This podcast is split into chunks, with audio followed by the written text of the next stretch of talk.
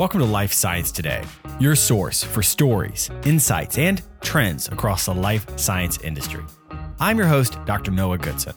This week, technology for inclusion, layoffs, oncology approvals, and $200 million for a tech platform.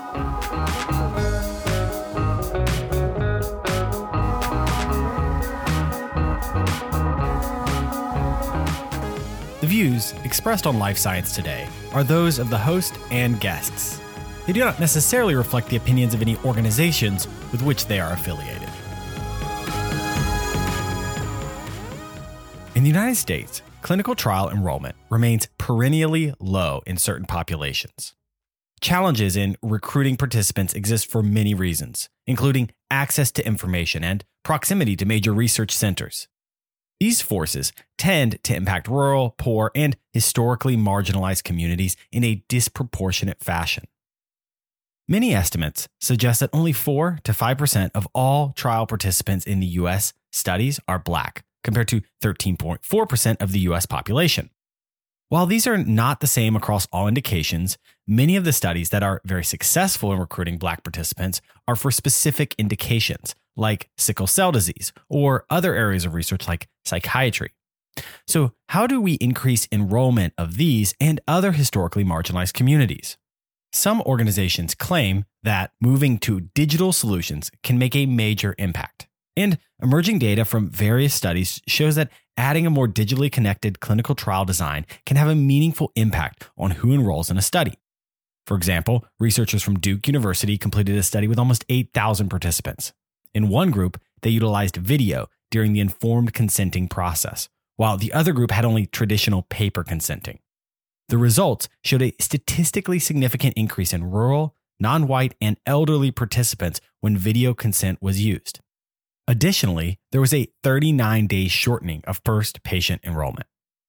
Past consenting. Evidence suggests that replacing study visits with telehealth and completing assessments on smartphones are just a few practical innovations that decrease barriers to research access.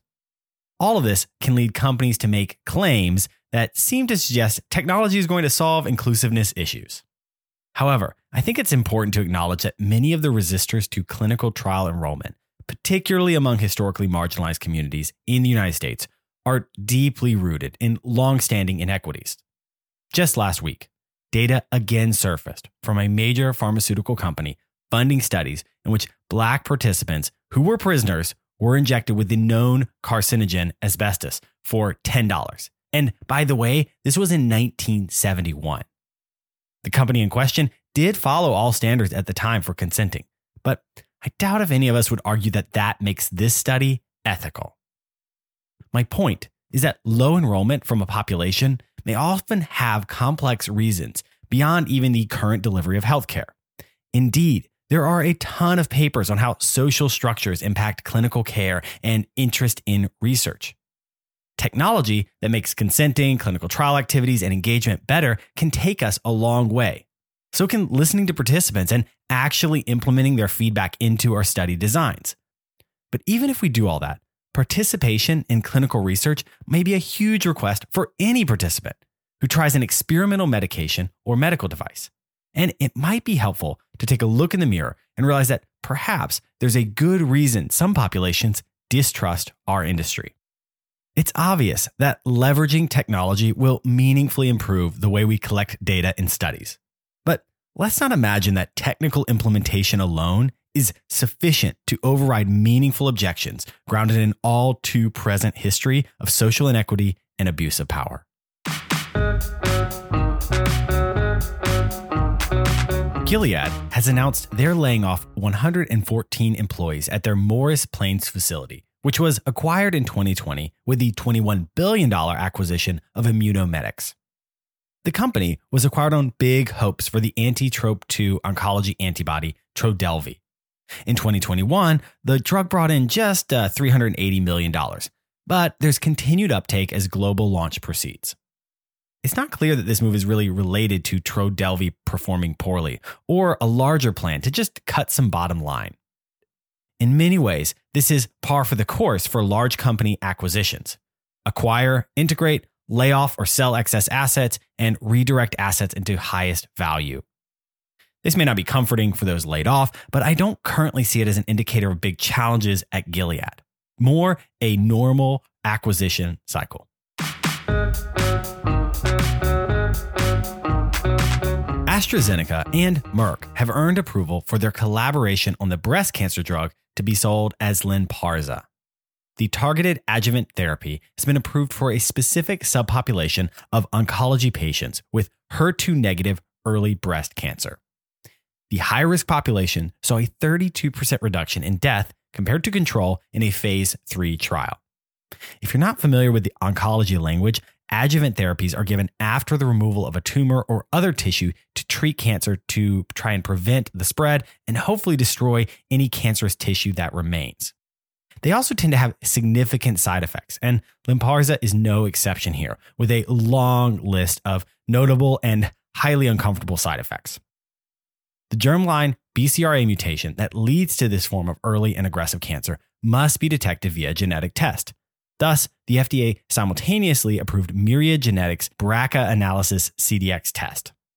The test can be used to distinguish between germline BRCA1 and BRCA2 and can lead to early recognition of risk as well as provide a gateway for treatment with Lynparza.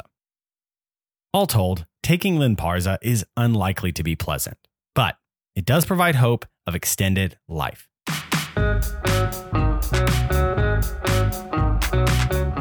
In its third significant funding round since 2019, DNAnexus has raised $200 million from Blackstone.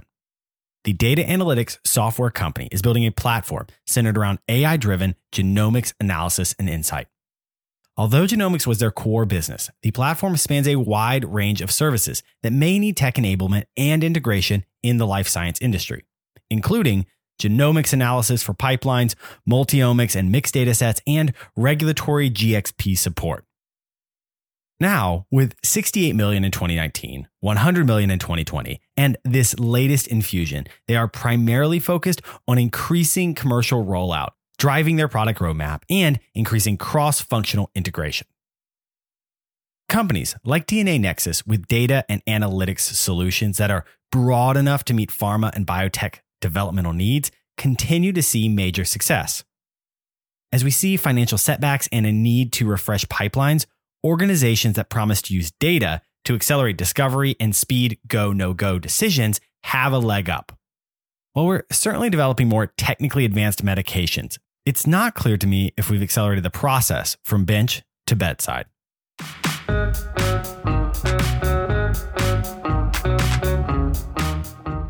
Thanks for joining me for Life Science Today, your source for stories, insights, and trends across the life science industry. Learn more at lifesciencetodaypodcast.com. If you like what you hear, please tell a friend. Once again, I'm Dr. Noah Goodson. I'll see you next week.